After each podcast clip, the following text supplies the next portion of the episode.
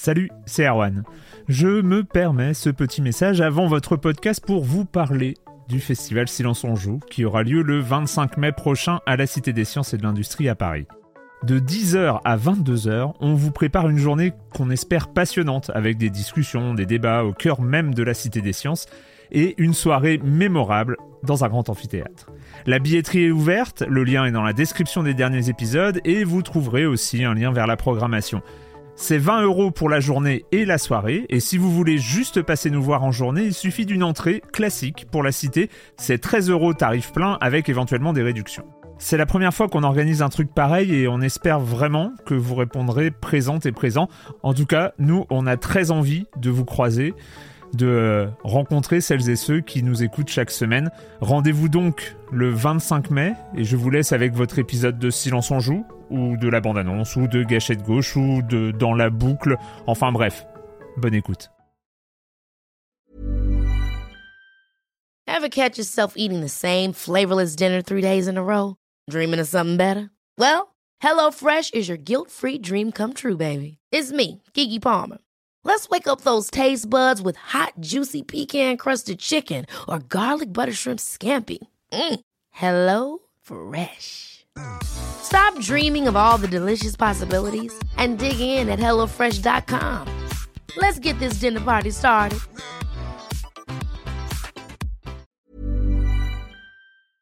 Silence en joueur, One Cario, bonjour.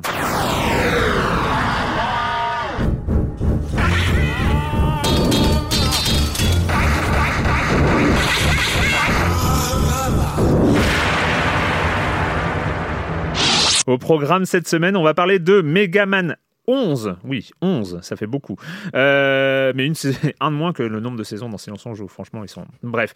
Euh, on va parler de Assassin's Creed Odyssey, de Bad North. on aura la chronique jeux vidéo de Jérémy, de jeux vidéo, jeux de plateau de Jérémy. Et puis euh, le reste du programme, vous connaissez avec le com des com, etc. Et je commence en accueillant trois de mes chroniqueurs favoris avec Patrick Helio. Bonjour Patrick. Bonjour Erwan. Corentin Benoît Gonin, des croissants. Bonjour Corentin. Bonjour Erwan. Et pour la deuxième fois dans Silence on joue. Euh, Marius Chapuis de Libération. Bonjour Marius. Bonjour Erwan. c'est quoi cette voix Tu t'entraînes, tu n'étais pas content avec la. C'est à force d'entendre l'accent. ah oui, c'est vrai. Mon personnage B. Euh, donc euh, merci. Donc on en était où? Oui, on va commencer avec toi, Patrick, avec des news de, de jeux d'aventure bah et d'une mauvaise nouvelle d'il y a quelques semaines qui oui, devient peut-être. Il faut sauver le soldat The Walking Dead. Je sais pas si on peut dire comme ça. On avait parlé il y a quelques semaines déjà bah, de, bah, de la fermeture euh, de Telltale Games, hein, de fameux éditeur spécialiste du, jeu d'aventure depuis quelques années. On avait évidemment parlé de la casse euh, au niveau social, avec euh, tous ces gens qui se retrouvaient sans travail du jour au lendemain et la violence de, de ce qui s'est passé. Donc bon, voilà, tout ça malheureusement, c'est toujours d'actualité. Bon, il y a quand même un petit peu d'espoir, a priori, pour qu'on ait une suite du jeu. Donc voilà, ça c'est quand même le, bon, une chose positive, même si c'est pas le cœur de, de, l'affaire, mais quand même le jeu risque d'avoir une suite.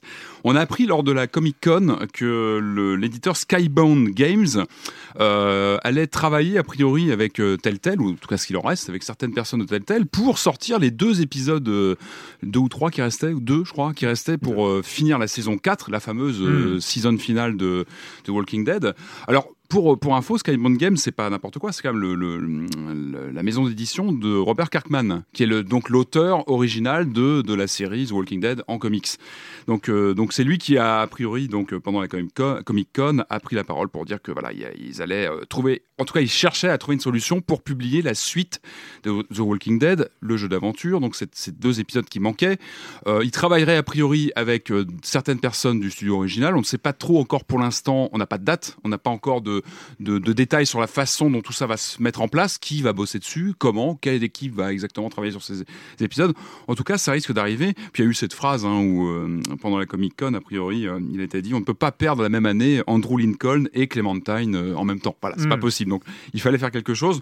Donc en tout cas, voilà, il y a un espoir pour qu'on puisse avoir le fin mot de cette, de cette, de cette, saison 4 dont on avait parlé ici avec Erwan Guinen qui avait, qui avait fait les, deux, deux, premiers épisodes, je crois. Mm-hmm. Et donc voilà, ça sera une affaire affaire à suivre. Il y a Donc une- ça, c'est- il y, a- il y a une espèce d'accord de principe apparemment qui a été mis en place, mais c'est vrai que le flou derrière le plan de pour de- l'instant, ça reste très nébuleux. Je pense qu'ils sont Ouais. en pleine négociation. Moi, Ouais. je me demande est-ce que Kirkman va pas aussi en profiter peut-être pour donner un nouvel impact en tant qu'auteur quand même de la série originale euh, du comics? Est-ce qu'il va pas aussi avoir un mot supplémentaire à dire J'ose espérer qu'ils avaient déjà un droit de regard Ah bah sur bien ce qui se passait bien sûr, dans la bien série. sûr, mais est-ce que ça va pas être un moyen aussi de tout ça reste à vérifier. Tout Bien ça sûr. sera, je pense, communiqué un peu plus Mais tard. on Après, verra, mais c'est vrai que même le Skeleton Crew, enfin le- les, les dernières euh, personnes restantes à, à Telltale ont également été virées entre temps. Il y a, il y a Ouais. littéralement plus personne à Telltale pour Games. l'instant, ça reste. euh, Et on ils ont dit qu'ils souhaitaient réembaucher euh, pour l'occasion Des gens de- l'équipe- originale a priori. Donc ça, de- c'est Toute l'équipe, l'équipe Ah, pas originale. toutes, Pas ah, pas toutes, imagine. Il y avait Pas quand même deux toutes. plus. Ouais, c'est Bah après. Starbound a peut-être plus Non, mais toute de- l'équipe originale du jeu The Walking Dead. Je parle Ah pas oui, de pas tout Telltale. Ah non, non, non, Ouais. toute l'équipe En tout originale. cas, j'imagine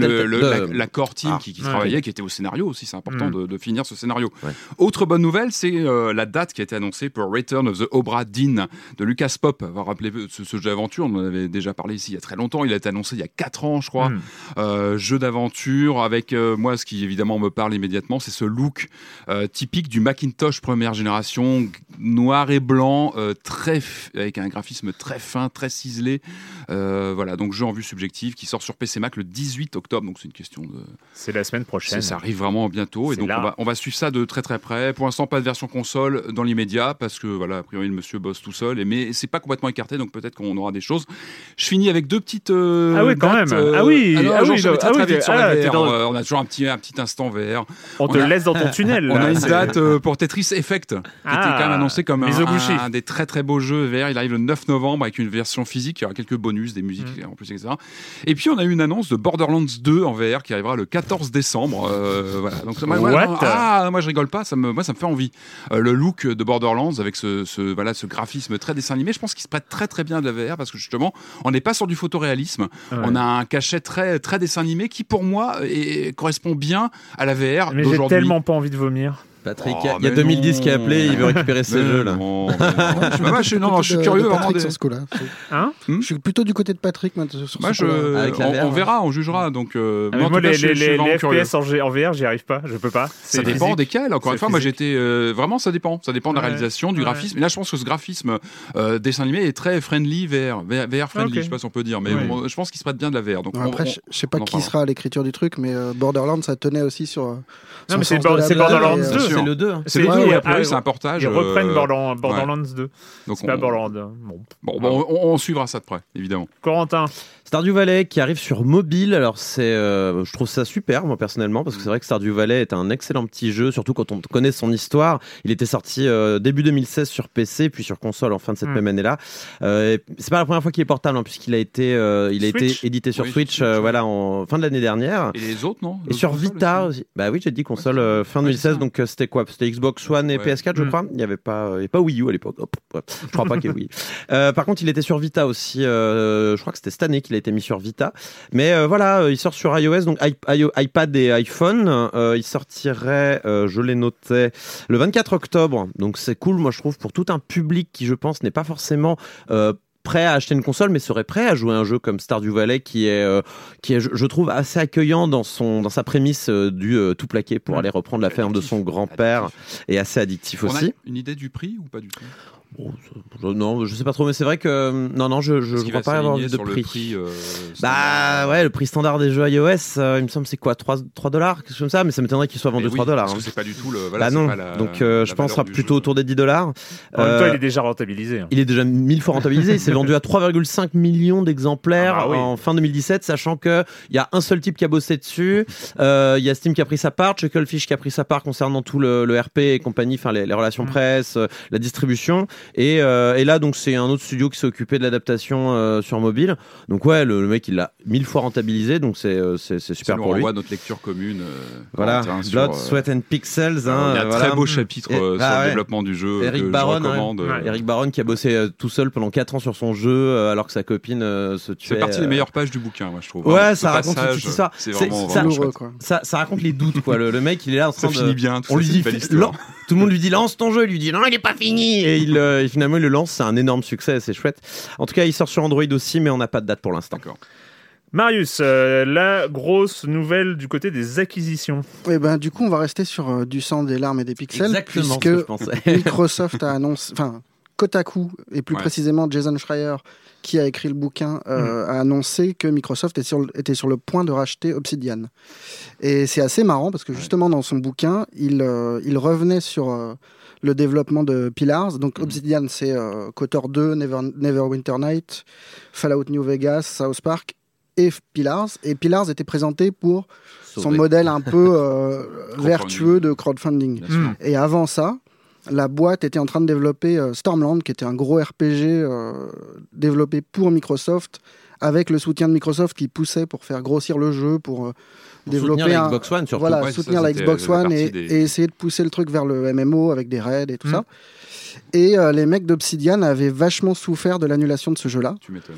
Ah ouais. avait été euh, ravagé, avait été obligé de licencier genre 30 personnes, ce qui avait été très Mhm. douloureux. Mhm.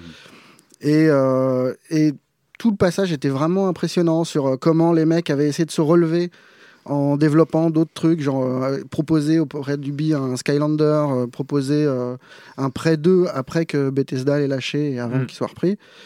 Et, et du coup, c'est assez marrant de voir que cette boîte-là se, se, se- se jette dans les bras de Microsoft aujourd'hui. Et ça montre, je trouve, comment euh, bah, il fait froid dehors et que même une, même une entreprise qui a réussi à, à- à lancer un crowdfunding qui a marché, qui a eu un ouais, jeu qui a marché derrière, qui a, qui a du soutien, et quand même Mais c'est poussé à, à- à c'est chercher le- un abri. c'est- Quoi. c'est- on en a parlé plus d'une fois hein, ici, c'est euh, cette impossibilité actuelle d'être un gros studio indépendant. Ouais. C'est-à-dire d'avoir, euh, c'est- d'être d'être une structure indépendante avec beaucoup de salariés et, euh, et avec des ambitions, c'est hyper compliqué euh, d'être de, de le faire en solo. Après, tu, c'est tu un- peux, mais il faut diversifier tes. euh, il faut diversifier. Tu peux pas rester juste un studio. Si tu restes qu'un studio, ouais, tu mets tous tes œufs dans le même panier Ouais. et au moindre contrat, gros contrat annulé, t'es t'es- t'es- t'es dans la mouise, quoi. Ouais. Alors que tu prends par exemple un. Alors c'est un autre contexte, on est d'accord avec ça, mais un CD Project Red qui a décidé de se lancer aussi sur la distribution. Mm. Et ben, si jamais, euh, je sais Oui, pas. euh, l'édition marche bien, voilà, ou un jeu. euh, Si un jeu marche moins bien, ils ont quand même autre d'autres euh, choses pour s'appuyer. euh, Bon, après, ça reste pour l'instant. à- C'est de la rumeur très très forte, enfin, qui n'est pas Ouais. confirmée, mais on se doute que ça va. ça Apparemment, c'est après, fi- c'est finalisé à 90%. après, je trouve que c'est un mouvement plutôt malin de Microsoft, hein, qui, qui commence à reprendre des, des, Ah bah, des- des studios, alors qu'ils avaient un années moment à complètement lâché. Ils étaient très forts il y a, il y a 15-20 ans, Microsoft. Ils avaient beaucoup de studios dans, dans le Mm, PC, mm, mm. Euh, très forts. Et là, je trouve que ça- c'est plutôt malin de se repositionner avec des, des studios comme ça, qui ont des communautés, qui ont des titres forts, des vrais savoir-faire. C'est Ouais, malin. moi, ça, je, ne peux pas, prépare, je ne peux pas m'empêcher d'être un petit peu triste euh, de cette situation où on Ah ne oui, peut plus. Justement, c'est vrai ce que tu dis, Corentin, euh, que la seule manière, c'est se diversifier.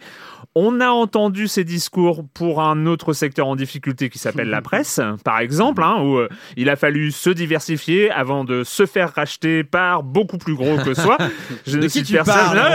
je, ne- sais pas. Mais on est dans cette situation-là que je trouve voilà, alors après Ah oui, on peut on peut le regretter, on peut on va pas pleurer dessus parce que c'est une situation qui est réelle, qui est actuelle et qui est comme ça, mais qui est une situation regrettable parce que cette économie-là n'a pas réussi à permettre à des gens de de s'intéresser uniquement et bien à leur cœur de métier qui est de faire des Et bons jeux vidéo de- Et, euh, et- jeux et c'est déplorable. Et effectivement, comme tu le dis, Patrick, c'est un bon move de la part de, de Microsoft. Mais est-ce que nous, de la part des joueurs, c'est des choses qui sont, euh, qui sont Ah, vraiment euh, souhaitables? Bah, moi, j'en suis pas convaincu. quoi. Microsoft est dans une dynamique en ce moment de rachat de studios. Bien Ils ont fait une énorme collection. Ils en ont annoncé plein à l'E3, dont euh, Ninja Theory, je crois qu'ils ont, qu'ils ont Ouais. racheté. Compulsion aussi avec euh, We Happy Few.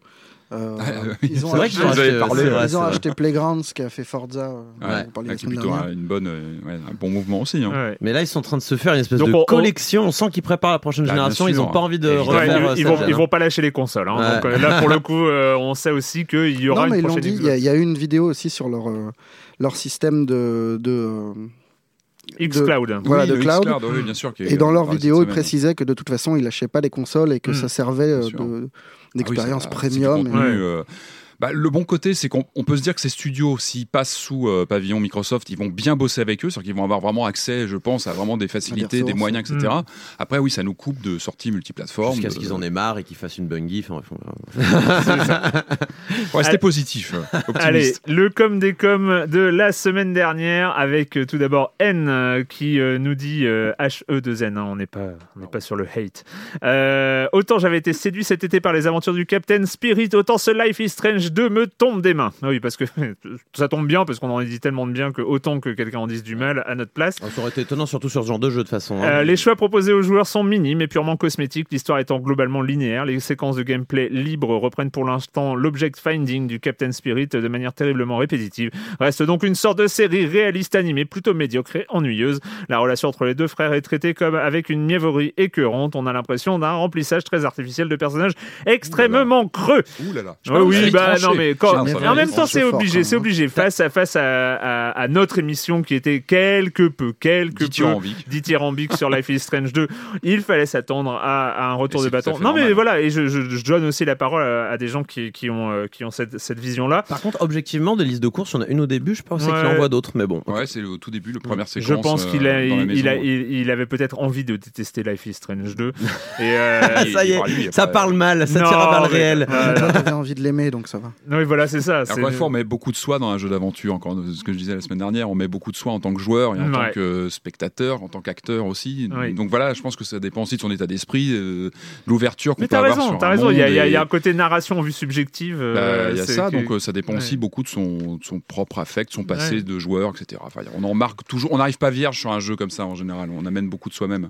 Alors, euh, et puis alors là, pas du tout le même avis hein, de, pour Oncle Fernand, euh, qui est votre retour enthousiaste sur Life is Strange m'a convaincu. J'avais moyennement apprécié la première fournée. Je me trouvais donc dans la même situation que Corentin. Ces commentaires m'ont fait sauter le pas et je viens d'attaquer ce premier épisode. Je ne le regrette pas. Il y a effectivement quelque chose dans l'esprit de Stephen King qui pointe son nez. Les personnages sont très attachants et bien construits. J'avais eu beaucoup de mal à m'intéresser au sort du petit gars de, euh, Captain Spirit dont la situation était résumée en deux scènes de dialogue pour ne plus évoluer sur les deux heures de jeu qui suivaient malgré quelques cutscenes. Je trouve ce début très puissant émotionnellement et j'espère que ça va continuer car je ne suis pas encore allé au bout de l'épisode. Je me questionne encore un peu sur le chemin emprunté et j'espère que tout ça pourra tenir la route sur cinq épisodes. Nous aussi. voilà, c'était. euh, et puis alors sur les forums, hein, euh, il y a un débat sur le cloud streaming sur lequel on ne va pas s'étendre. Erwan, qu'en Non, penses-tu stop, stop. non, juste pour dire que. euh, non, non, pas du tout. Mais on va, on va s'attaquer à ce sujet. On fera une émission peut-être spéciale avec euh, peut-être les gens. Je sais pas. On avec, va, la, on avec la Xbox One mais 2. non, et- mais euh, on, on- on- on- je sais pas. On invitera peut-être les gens de Shadow euh, à, à- à- à parler de tout ça comme ça. Avec, euh, Hmm. il y aura des gens, des, il y aura des spécialistes qui pourront me dire que je dis n'importe quoi depuis deux ans. Voilà, c'est- ça va être. Les ça gens de ça. Vivement. C'est ça. Euh, allez, on va commencer euh, le programme jeu avec euh, avec quoi? Avec Megaman 11.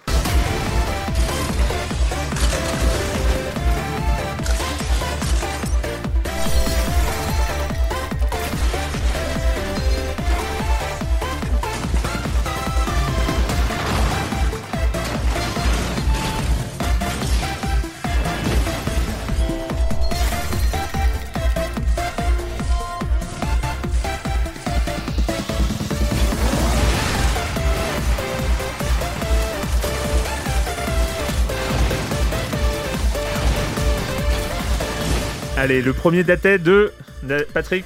87. Oh, mais quel talent, mais quel talent C'est incroyable. S'il n'avait Sur- pas répondu, j'aurais répondu en faisant semblant de le savoir, mais en fait, je l'ai lu à l'arrière de ta feuille. C'est le premier, c'était sur la NES en 1987, Ah, effectivement, Patrick, euh, le premier Megaman et ses aventures face au docteur, au docteur comment Wily. Will, Wily, Wily. Ouais. Et on en est au 11e avec une pause, je crois, entre le 7 et le 8 ou le 8 et le 9 de plusieurs Entre années. le 8 et le 9, ouais. Ouais, et, Absolument. et la série euh, a repris sur des chapeaux de roue, mais on reste, on reste sur le même modèle, grosso modo. Mais tu en as, tu vas nous en dire plus, euh, Corentin. Ouais. Bah, comme tu dis, il y a eu cette grosse pause là, euh, donc le premier en 87, mais surtout le 9 en 2008. Mm. euh, donc c'était il y a un moment. Et puis alors, entre le 8 et le 9, euh, c'était c'était loin. Parce qu'en fait, il y a eu euh, les six premiers sur NES euh, qui, Mhm. qui avaient tous là un peu la même formule, avec quelques modifications de gameplay évidemment. Il y a eu le. Attendez que je m'y retrouve. Le 7 qui est sorti sur Super NES et le 8 qui est sorti sur PlayStation, si je ne m'abuse. Ouais, ouais. Et euh, donc le 9 est revenu à l'époque, c'était sur Wii, euh, je crois. Ouais. Euh, et sur Wii et sur les autres stores des autres consoles, mais il, il était revenu avec son graphisme NES alors qu'il avait évolué entre temps. Puis il y avait eu les Mega Man X sur, euh, sur, les, sur Super NES où euh, voilà, qui se passait plus loin dans le futur avec des, vraiment des jolis graphismes. Donc là, Il y a eu plusieurs spin-offs comme ça d'ailleurs. Ouais, ouais, sur, console DS portable aussi, euh, les networks, machin, truc, bref, euh, je, je ne suis pas un expert malheureusement. un film qui arrive live, enfin bon, c'est une autre question. Ouais, il y a eu une série animée un peu moche aussi, là, il y a pas longtemps. Euh, mais du coup, voilà, donc Mega Man 9 est revenu en 2008 en reprenant, en disant, voilà, on reprend les Mega Man Mm. classiques de chez Ouais. classique avec la même formule de 8 Robot Master plus Ouais. 4 niveaux de Dr. Que ça marche Wily. bien, c'est vrai que c'est une formule qui, C'est une formule qui à l'époque était innovante parce qu'on allait choisir, euh, on choisissait le niveau euh, d'entrée de C'est son ça. jeu et c'était c'était aussi une un nouveautés de, de Megaman. C'est un jeu qui est pas linéaire, il a jamais été linéaire, euh, en tout cas dans son début, et euh, c'est vrai que ça fait partie de la formule. Le 10 a repris la même idée que le 9 en, reven- en gardant ses graphismes NES. Je crois qu'il a, il a réintroduit le dash, euh, mais finalement il a un peu déçu tout le monde parce que il était, il changeait pas grand chose. J'avoue moi-même ne pas l'avoir terminé le 10. Et puis de nouveau gros hiatus de 8 ans hein, quand même, où on n'a plus du tout entendu parler de Megaman. Il y a un Megaman Legacy, je crois, non pas Legacy. Enfin il y a un Megaman Legend ou je sais plus quoi.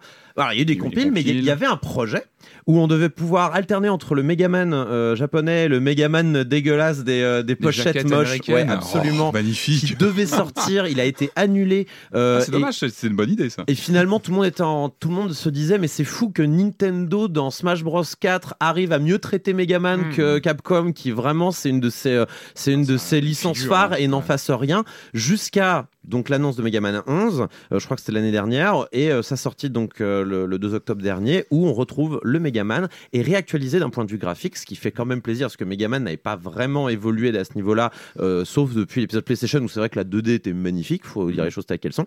Mais là, on est sur une 3D en cel shading vraiment, vraiment très chou, des textures très simples, euh, un style dessin animé. euh, donc voilà, on est sur du Megaman, donc c'est très inspiré de tout ce qui est Astro, ce Mm. genre de choses. Donc c'est des, des grands yeux, des robots très kawaii, des, des, des, des graphismes adorables. Enfin, à titre personnel, je suis assez fan et je trouve qu'ils ont vraiment réussi à actualiser comme ça Megaman euh, sur ce- cet aspect-là. Et honnêtement, ça marche très bien aussi avec la 2D, donc ça ne ça vient pas embêter le gameplay. On a toujours ce gameplay 2D euh, assez précis, peut-être trop précis. Hein, il est exigeant. Ouais. hein, ouais. Il y a notamment, moi, je suis Mais c'est bien, c'est Megaman. C'est l'ADN de Megaman. Alors, aussi, moi, hein. alors on, en- on y reviendra, mais euh, voilà, donc on est sur de la plateforme shooter euh, où il faut voilà arriver au bout du niveau, abattre le robot master qu'on a sélectionné, récupérer son pouvoir, passer un autre robot master. On le fait huit fois, quatre niveaux euh, de fin, et on finit le jeu. C'est assez court en théorie, sur le papier c'est assez ça court. dépend, oui, ça dépend Mais son, comme le son jeu, niveau. hein. mais comme le jeu est par nature assez ardu, on est sur du die and retry assez violent. Oui.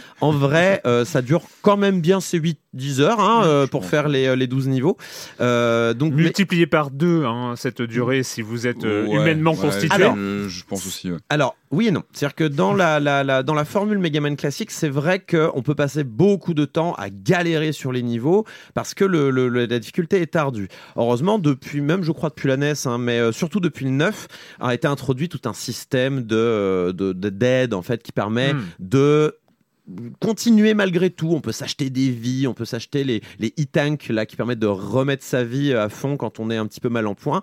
Et ce qui fait que finalement, on va pas s'arrêter net. C'est-à-dire qu'on Hmm. va pouvoir euh, quand même continuer, reprendre au checkpoint. Tu En... ravales ton amour propre, mais tu continues. Quoi. Bah oui et non, parce un peu que de ça, quoi. Tu je dis trouve- bon, ok. je trouve que c'est assez bien intégré Non, pour bien pas sûr. te foutre trop Ouais, la pas être- honte. ouais, pas être décourageant Voilà. aussi. euh. C'est-à-dire que tu vas t'acheter quand même d'un équipement qui va te rajouter des, euh, des compétences, mais ça va, ça va pas être marqué comme une aide. En fait, tu vas juste upgrader ton personnage. Donc, si t'es un peu nul sur euh, l'aspect euh, difficulté, bah tu peux te dire tiens, je vais acheter cet équipement qui va améliorer mon personnage. Et C'est ça va. des, c'est des- des microtransactions, j'espère.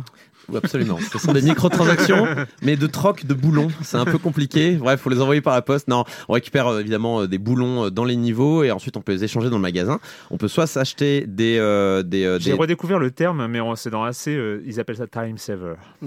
Time saver. Time saver. Ah oui, c'est dans vrai. c'est Ubisoft qui appelle ça comme ça, non Time saver. Ah, c'est terrible. Mais bref, euh, non, là c'est pas item saver, c'est vraiment euh, voilà, on upgrade son personnage, donc on va lui donner quoi? La charge du euh, la charge du rayon euh, automatique, c'est-à-dire qu'on n'a plus besoin d'appuyer sur le bouton de charge pour que le, le rayon se charge. Euh, on va avoir euh, différentes upgrades, ne plus avoir le recul quand on tire un lance un tir chargé. Euh, on va avoir euh, le fait que les, euh, quand les petites jauges se remplissent automatiquement, euh, celles qui sont vides, si on ramasse euh, de- des munitions, ce genre de choses que chaque arme Mm. des, des boss qu'on récupère a des munitions. Et, euh, et donc euh, voilà, ça, ça permet en fait de progresser, s'entraîner finalement, parce qu'on devient meilleur, on devient vraiment meilleur, Ouais. mais c'est vraiment hypodermique, c'est pas, ça ne ruine pas notre ego et c'est plutôt chouette. Moi, ce qui m'embête simplement, c'est qu'on reste sur une ancienne formule, mine de rien, qui garde ces espèces de tics qu'on aurait, pu- on aurait pu vraiment s'en passer. Typiquement, euh, on démarre un niveau avec deux vies quand on vient de faire un game over, ça va arriver souvent, donc n'ayez pas peur de faire des game over, et on recommence avec deux vies. Seulement, euh, quand on arrive, euh, se- seulement, voilà, avoir un game over, ça, ça vous condamne simplement à recommencer le niveau depuis le début. C'est Mhm. tout, ça vous condamne juste à ça. Vous perdez pas votre argent, vous perdez pas les niveaux que vous avez déjà battus. Dans ce cas-là, pourquoi, tant qu'on n'a pas atteint le premier checkpoint, pourquoi on, pourquoi on compte les vies en fait? Moi, c'est ce que je demande. C'est-à-dire pourquoi- Parce que sinon, Ouais, on pourrait tout à fait recharger la recommences, partie. ouais, on perd C'est ce rien qu'on à fait en général. ouais, quand tu perds une vie trop vite, bah, tu, tu, tu... C'est une perte de temps quand même. Ouais, moi, moi, ça, moi, ça m'énerve. Donc pourquoi ne pas commencer à compter les vies perdues à partir du checkpoint? Là, ça aurait, là, ça aurait Et c'est aussi, le, je pense, l'exercice délicat. Et, et je trouve que le jeu est très réussi pour ça. C'est-à-dire que visuellement, il, il met un vrai coup de neuf, comme tu dis. Il est, il est Visuellement. vraiment très joli, très, euh, il est très coloré à l'écran. Il passe super bien. Et en même temps, euh, donc rajeunir visuellement, mais garder vraiment les fondamentaux de l'ADN de Megaman. Ah bah, et ah. Ça pose cette question-là. C'est jusqu'à quel euh, degré on est prêt à, à bouger justement sur ces, ces, ces carcans qui, qui sont liés à la À- bah, l'essence Megaman depuis depuis, euh, depuis euh, À 30 de- ans euh, passés. ad nauseam presque, hein, parce que ce, ce Mega Man 11 est en fait, classicisme D'ailleurs, c'est un, reboot euh, total parce qu'au début, on a un mode, enfin, on, a, on a des vignettes scénarisées qui nous expliquent. En fait, c'est le début de Megaman. C'est un reboot euh, dans, dans le dans le dans la continuité. Bon, c'est vrai qu'on n'avait pas parlé du scénario. Ah oui, alors Ah, qui est parlons du important. scénario. Bah non, mais c'est important. Moi, j'aime bien mes petites vignettes explicatives au début. Parlons du scénario. Une petite cinématique, on t'explique, bah ouais, machin, les robots qui se retournent, euh, machin. Parlons Moi, je trouve ça bien. Parlons du scénario, ça va me permettre de parler de la grosse nouveauté de gameplay quand même de ce Megaman. Euh, donc, euh, oh là là, pendant qu'ils travaillent ensemble au conseil des Oh scientifiques robotiques, le. Dr Light et le Dr Wally ont un désagrément sur est-ce Ah, que les robots Est-ce que les robots doivent être considérés comme des êtres à part entière ou bien comme des outils? Le docteur Light pense que ce sont des êtres à part entière qui méritent notre respect et nos considérations. Le Non, Wally considère non. que non, ce sont des, des outils qui doivent nous aider en tant qu'être humain, mais Non. on doit les pousser à bout. En fait, C'est à ce je- moment-là Je vais demander à te couper le micro. le conseil du tranche en faveur de Light Ouais. et euh, Wily part dans son château maléfique et devient méchant. Voilà. Sur du Kadik, du euh, Asimov. Donc euh, voilà, c'était le scénario. À la fin, Wily est défait et s'excuse comme dans tous les Megaman. Non mais c'est bien fait, moi j'aime bien les petites vignettes au début qui Oui, c'est joli. Bah, bah, c'est vrai. Et- et c'est bien doublé, Et pour voilà. ceux qui connaissent pas du tout l'univers Megaman, bah tu rentres dedans en ayant un si petit êtes- un background et Puis si ce vous qui êtes, se passe. et puis si vous êtes un gros weeboo comme moi, vous pouvez avoir les voix en japonais et ça vous rendra heureux. Mais ouais. parlons surtout de la grosse nouveauté de gameplay parce qu'il y en a une quand même et qui est notable, c'est le système du double gear ou du double gear, comme dit euh, notre ami Megaman en version originale. Il s'agit en fait d'un outil qu'on peut utiliser vraiment à tout moment et c'est une jauge euh, pour ralentir au choix, ralentir le temps foutu ça. ouais. ou améliorer son attaque. Et en fait, vous pouvez aller plus vite, non? Il y a pas un moyen aussi? Ça nous fait Non, pas bah, en plus fait, c'est ralentir le temps techniquement. Ouais, du coup, tu, tu vas plus vite Enfin, quand des plutôt tout va, ou tout va des plus lentement des en fait. ouais. Voilà. Et en fait, c'est la même barre. Et cette barre-là, en fait, c'est la surchauffe en fait de, de Megaman. Donc, on peut évidemment alterner entre les deux, euh, mais ça va être la même barre qui va qui va grossir. Et une fois qu'elle est pleine, Megaman va devoir a- a- aura un gros temps de cooldown où il ne pourra ni utiliser l'un ou l'autre des pouvoirs, ce qui peut vraiment nous mettre dans la mouise à certains certains moments, moments, parce ouais. que les Robot Masters aussi utilisent leur pouvoir d'accélération et de puissance. Donc, si vous n'avez pas vous-même votre, votre pouvoir de, de ralentir le temps, et ben le robot en face, il ira très vite et ça va être très compliqué de le gérer. Donc, il faut vraiment gérer comme il Ah, faut cette, euh, cette jauge-là. Et, euh, et surtout, il faut l'arrêter manuellement. C'est-à-dire qu'il faut toujours avoir un œil sur sa petite barre tout en évitant les attaques ennemies. Parce que si jamais euh, voilà, vous surchauffez, c'est pour votre tête. Et euh, si vous avez plus beaucoup de vie, genre il y, a un- il y a un seuil sous lequel vous passez, et c'est le seul moment où vous pouvez déclencher le dé en même temps. Et là, vous allez très vite et vous êtes surpuissant pendant un temps. Et là, par contre, c'est surchauffe obligatoire. Vous pouvez pas l'arrêter. Et en plus, votre, rayon normal, il est cassé. Et il faut attendre un long moment avant de retrouver une capacité normale. Donc c'est un tout ou rien que vous utilisez au Hmm. dernier moment. Et euh, voilà, je trouve ce système très intéressant. Ça apporte du renouveau. C'est utilisable vraiment partout. Et euh, ça permet voilà, de donner un petit peu neuf quand même au gameplay. Parce que Yes. sinon, ce Megaman, c'est à la fois une bonne nouvelle pour ceux qui aiment les Megaman classiques. Parce que c'est un Megaman classique, classique, classique. Je veux dire, vraiment, c'est la même recette, c'est les mêmes choses. Euh, et euh, et euh, c'est une mauvaise nouvelle pour si vous n'aimez pas les Megaman classiques, vous n'allez pas aimer celui-là. N'y allez pas. Vraiment, c'est vraiment la même chose. Du coup, eh ben, il a les défauts d'un Megaman, il a les qualités d'un Megaman. Soyez juste au courant de ça. Ça, ça peut être un bon chapitre pour découvrir aussi, je pense. Alors oui, moi je, Bah, je je pense, conseillerais hein. soit celui-là, soit le 9 à titre personnel. Sachant que celui-là est je le trouve un peu cher. Il est à 30 balles.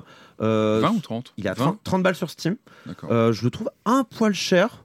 Du coup, j'aurais tendance à conseiller d'abord euh, Mega Man euh, Legacy 2 dans lequel il y a Mega Man 9 pour savoir si c'est votre truc, si vous connaissez pas Mega Man. c'est pas la même réal, du coup, on n'est pas sur une réal Alors on est sur moderne. le Real comme NES, mais euh. excusez-moi, c'est Ah la non, même chose. Après, bien vraiment sûr, la mais il chose. faut bien le préciser, on n'est pas Oh, sur les bien mêmes sûr, canons de, de réalisation. Mais voilà, si vous aimez les Mega Man classiques, vous avez fait les 10 premiers et que c'est votre cam, allez-y, mais largement, c'est un Mega Man. Il y a plein de modes défis par ailleurs, si jamais euh, vous en avez pas eu assez, et, et voilà, je, je pense qu'on a à peu près tout dit sur ce Mega Man. Megaman 11 dispose sur euh, PC pour l'instant et, Et et- Switch, et euh, Switch. PC, et- Switch, PS4, Xbox. One. Ah bah oui, partout. Partout du coup, hein, c'est ça. Euh, bah, c'est le moment euh, d'accueillir la chronique jeu de plateau de Jérémy Kletskin. Salut Jérémy. Salut Erwan Alors toi, dans le jeu vidéo, tu as des Total War, des Prison Architect, des Frostpunk. Et ben nous, dans le jeu de plateau, on a aussi des jeux qui nous pètent bien les ménages. Cette semaine, je vais vous parler de Clans of Caledonia, un jeu où vous allez passer 45 minutes, une heure juste à lire les règles. Et on se retrouve au 19e siècle en Écosse, dans les Highlands, avec nos amis, le clan Cunningham, le clan Mackenzie, McDonald's, Ferguson, ils sont tous là. Et on va revivre avec eux cette période de transition depuis l'agriculture vers l'industrialisation. On va gérer des commandes, on va gérer de la production, de lin, de lait, puis de fromage. On va gérer notre croissance démographique, euh, nos bûcherons, nos mineurs. On va gérer notre expansion territoriale pour coloniser des plaines, des forêts, des montagnes, pour traverser des lochs. Et puis on va gérer nos élevages de vaches, de moutons, qu'on va pouvoir tondre ou manger selon notre stratégie ou le contexte. Tondre les moutons, pas les vaches. Hein. Et puis on va gérer nos exportations, tout particulièrement celles de whisky évidemment. Il y a la carte centrale avec des hexagones, tous les terrains avec les différents bâtiments qu'on va construire au fur et à mesure. Il y a les plateaux communs avec les objectifs communs, avec les différentes ressources, avec le marché qui va pouvoir fluctuer en fonction de l'offre et de la demande. Et puis sur les plateaux individuels, chaque joueur va recevoir une armée de pions de sa couleur. Des pions d'animaux, de bâtiments, de ressources, de personnages, de commerciaux, de technologies, etc., etc. Chaque joueur va se voir attribuer un des clans. Chaque clan évidemment sa propre spécificité. Et on va planifier, gérer, planifier, gérer, s'amuser. Alors oui, ça va prendre deux, trois parties avant de bien comprendre comment ça fonctionne. Il faut bien regarder ce que les autres vont faire, sur quoi les autres vont investir. Il faut penser aux équilibres, aux complémentarités entre les joueurs. Il y a plein d'actions spéciales, d'actions bonus qu'on va déclencher en alignant les étoiles. Et puis il y a ce moment en fin de jeu où on va compter les points. On a toujours cet espoir de pas finir dernier. Et même parfois la surprise de voir les plus intelligents d'entre nous se planter complètement. Le nom du jeu Clans of Caledonia, de l'auteur Juma Al-Joujou, de 1 à 4 joueurs, à partir de 12 ans. Sur la boîte, il y a marqué 30 minutes par joueur. Si vous voulez vous lancer, vous avez une bonne après-midi, vous êtes en vacances, vous avez des amis motivés, c'est le top. Par contre, si vos amis n'ont pas de patience, ils mettent des coups dans les pieds de la table quand ils sont pas contents, euh, là, là, non, passez votre chemin. Mais moi, j'y ai joué et j'ai aimé et je vous le recommande. Je vous dis à bientôt. Préservez votre santé, préservez votre vie sociale, jouez aux jeux de plateau. Bye bye Bye Jérémy, merci pour ce Calédonia qui euh, me rappelle les plus grandes heures des jeux très très longs qui prenaient des après-midi entières euh, quand j'étais jeune. Vous avez joué à des grands jeux de plateau, genre euh, Civilisation, euh, machin, tout ça? Non, non, Je suis pas, je suis pas toujours très fan des, des jeux de société qui durent beaucoup trop longtemps. J'a- J'aime bien le. Voilà, deux heures c'est bien, au-delà Ah c'est oui, non, non, à mais c'est après ça, c'est la, la- la nouvelle, enfin la, la nouvelle, la, la- la mode euh, euh, contemporaine des jeux de plateau qui sont les jeux apéritifs qui Jeux peuvent co- durer. jeux euh, cocktail, ouais, comme jeux et tout ça, mais c'est vrai que les grands gros jeux de plateau où il fallait compter les points, Bah, où il a- fallait machin, Il y a c'est- un jour, on a essayé de faire un Horror Arkham, qui est donc une Ah oui, l'adaptation de Lovecraft. l'univers de Lovecraft, absolument. Et euh, bah, en fait, on a passé le dimanche à lire les règles et on n'a jamais joué. Voilà. Ouais, c'est- c'est c'est Il y avait de ça, il y avait de ça, hein, il y avait de ça. C'est le moment, c'est le moment du gros morceau, d'un des gros morceaux de cette rentrée. Il y a beaucoup de gros morceaux c'est dans cette rentrée. année, hein. Et euh, on n'a gros, pas, gros et- on n'est pas arrivé au plat de résistance encore. hein, euh, ce- celui-là. euh. En plus, tu sais, c'est avant au début d'un repas, tu as juste l'impression il faut pas trop que tu manges trop, pour- tu sais, Ouais. pour pas être en indigestion au moment où le plat de résistance Bah, en même temps, on arrive. peut se faire plaisir, donc on y va, qu'on mange. On y va, Allez. on a de l'appétit, c'est Assassin's Creed Odyssey. Les choix que l'on fait, quels qu'ils soient, peuvent nous mener à la gloire ou à notre perte. Le choix d'écrire sa propre histoire, d'être qui l'on veut être. Pas de mourir Le choix de la compassion. Pitié Laisse-les partir. Comment? Tu n'es pas un dieu De l'amour. ou de la haine. De la paix De la guerre. Assassin's Creed Odyssey. du jeu ou du jeu vidéo. Ouais, Euh. Malgré tout le mal que je pourrais dire à un moment ou à un autre, le, le trailer est horrible. Le jeu est bien mieux que ce trailer et il méritait pas ça. C'est c'est entre le jour et la nuit. Assassin's Creed Odyssey, donc on se retrouve cette fois-ci en 431 avant Jésus-Christ. Euh, alors ça, je l'ai compris que récemment, euh, c'est-à-dire que c'est 382 ans avant l'histoire de Bayek dans Assassin's Creed Origins. Je sais pas, c'est quand j'étais petit, euh, j'ai toujours mis l'Égypte, puis la Grèce, puis tout le reste. T'es en train de dire que c'est Assassin's Creed Origins Origins. Exactement. Excellent. Excellent. c'est-à-dire, on est avant Assassin's Creed Origins. Avant euh, l'épisode euh, même fondateur. euh, presque quatre siècles avant, donc euh, avant les histoires de, de Bayek. Et, euh, et donc on est dans le dans la guerre du Péloponnèse. hein. voilà, j'ai euh, situé un peu le euh, grand contexte de ce de ce jeu. J'allais dire le numéro de l'opus, mais en fait je sais pas. hein. Ah oui, je sais hein, même plus où on en est. Allez, Marius, tes aventures en Grèce, ça donne quoi? Eh ben, je ne sais toujours pas. Ça fait 40 heures que je joue. Ah oui. Donc le jeu est bon. Si quelque part j'y reviens Mm. et que je, je- je continue à me perdre dedans, c'est qu'il est suffisamment bon.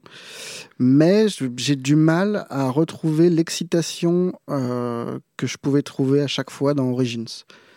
Il y a, il y a tous les mêmes ingrédients. C'est mieux écrit. C'est tout aussi joli. J'ai pas vraiment d'excuses pour, pour aller contre ce jeu. Mais je retrouve pas l'hypnose qu'il pouvait avoir. J'ai l'impression qu'il y a un problème topographique sur ces petites îles toutes Mm. morcelées qui fait qu'on a l'impression de faire des petits sauts de puce, de ne pas avoir le même euh, appel pour la découverte, pour, euh, pour aller s'abîmer le long de... de- Mais c'est vrai que c'était un, détail, mais un détail qui était absolument sublime dans Origins, c'est le fait d'avoir l'appel des pyramides, Ouais. qui te Ah oui, tient euh, tout le début du jeu avec une puissance euh, symbolique, représentative qui est, qui est magistrale, c'est-à-dire que tu as cet horizon cet horizon avec les, les, les- pyramides, les grandes pyramides d'Égypte, et euh, que tu sais, tu vas, tu vas les voir, elles sont là, tu vas les voir, mais tu n'y es pas encore. Il va falloir aller à Alexandrie, il va falloir euh, faire un. bah, On les voit au, au bout de- d'une quinzaine d'heures, je crois, de 10-15 heures dans, dans Assassin's Creed Origins. Ouais, et puis surtout, tu retardes ce moment-là, Ouais. en fait. Oui, oui, oui. T'es- c'est- T'as envie d'y aller, mais tu te dis qu'en toute raison, il vaut mieux explorer ce que tu as autour Mm. de toi et repousser ce moment pour, euh, pour vraiment prendre plaisir. Là, la carte est très grande, elle Mm. est belle, mais on a toujours l'impression de faire des sauts de puce. De, les passages en bateau sont finalement assez courts. On passe d'une zone à une autre sans trop euh, réussir à les marquer graphiquement.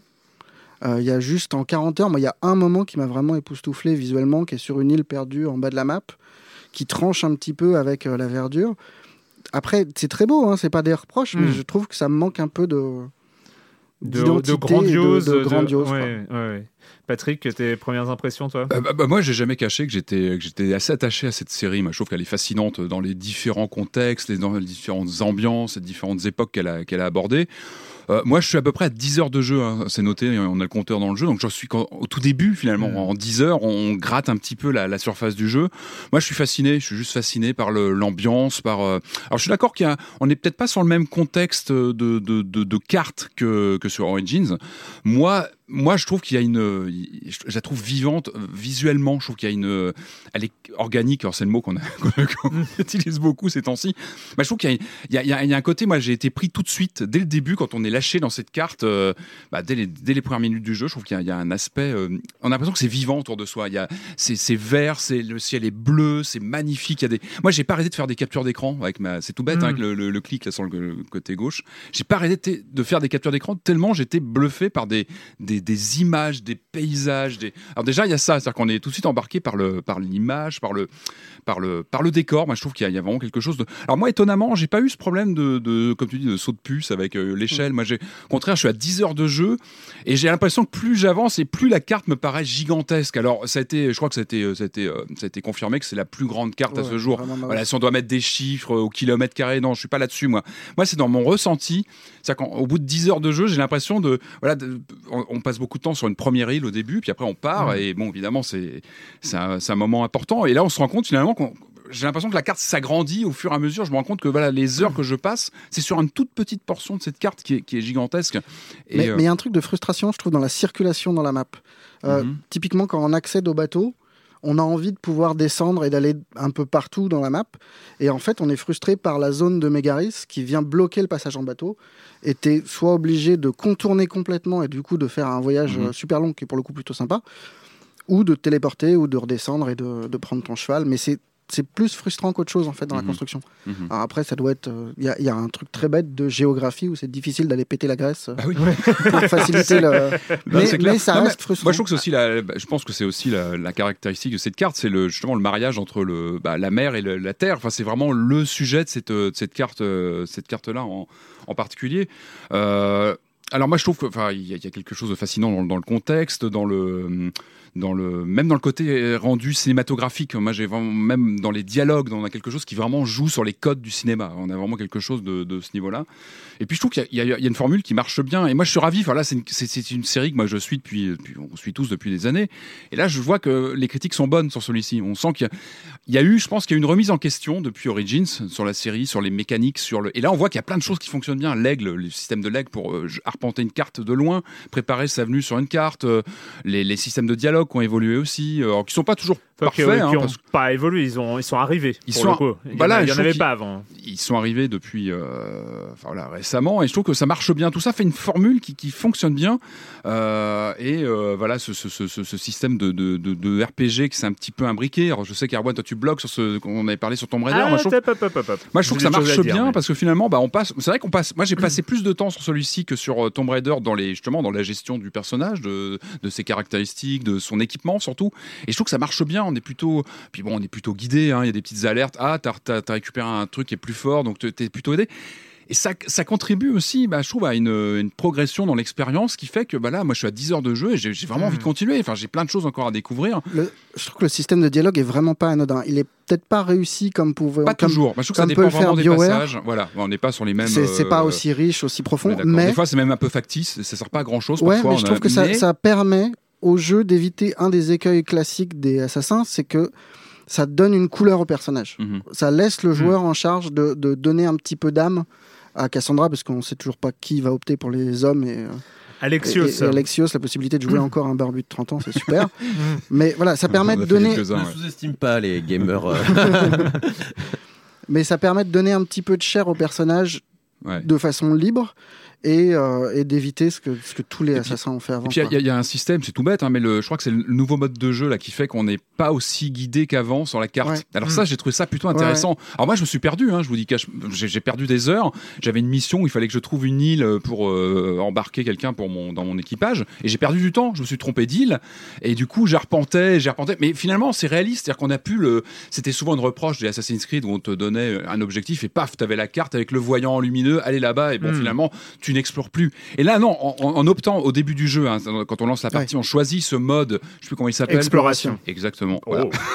Oh. Synchro. Et du coup, c'est plus, c'est presque de l'énigme. On te dit, bah, va voir une, une- une île dans le sud de telle région. euh, Il y a une épave sur le, de- sur cette île et débrouille-toi. Il faut que tu ailles trouver un type là-bas. Est-ce que, est-ce Et que du- vous avez vu euh, la news sur Red Dead Redemption 2 qui est tombée? Oui, Ah la oui, que sûr, bah là, oui. tu supprimes la minimap. C'est-à-dire que là, on y va, hein, on supprime Carrément. carrément, la minimap et à ce moment-là, les gens vont indiquer le chemin génial. par euh, il faut le prendre la route au Mais sud on a et des, vous allez voir une montagne. c'est intéressant, mais on l'a déjà Alors- là, hein, on l'a déjà là quelque part. hein. Moi, Et- je me rappelle quand je suis venu pour parler de Firewatch et j'ai dit faut euh, retirer la carte, enfin retirer le positionnement Ouais. sur la carte, euh, c'est vachement mieux, c'est plus non, rigolo non, en fait.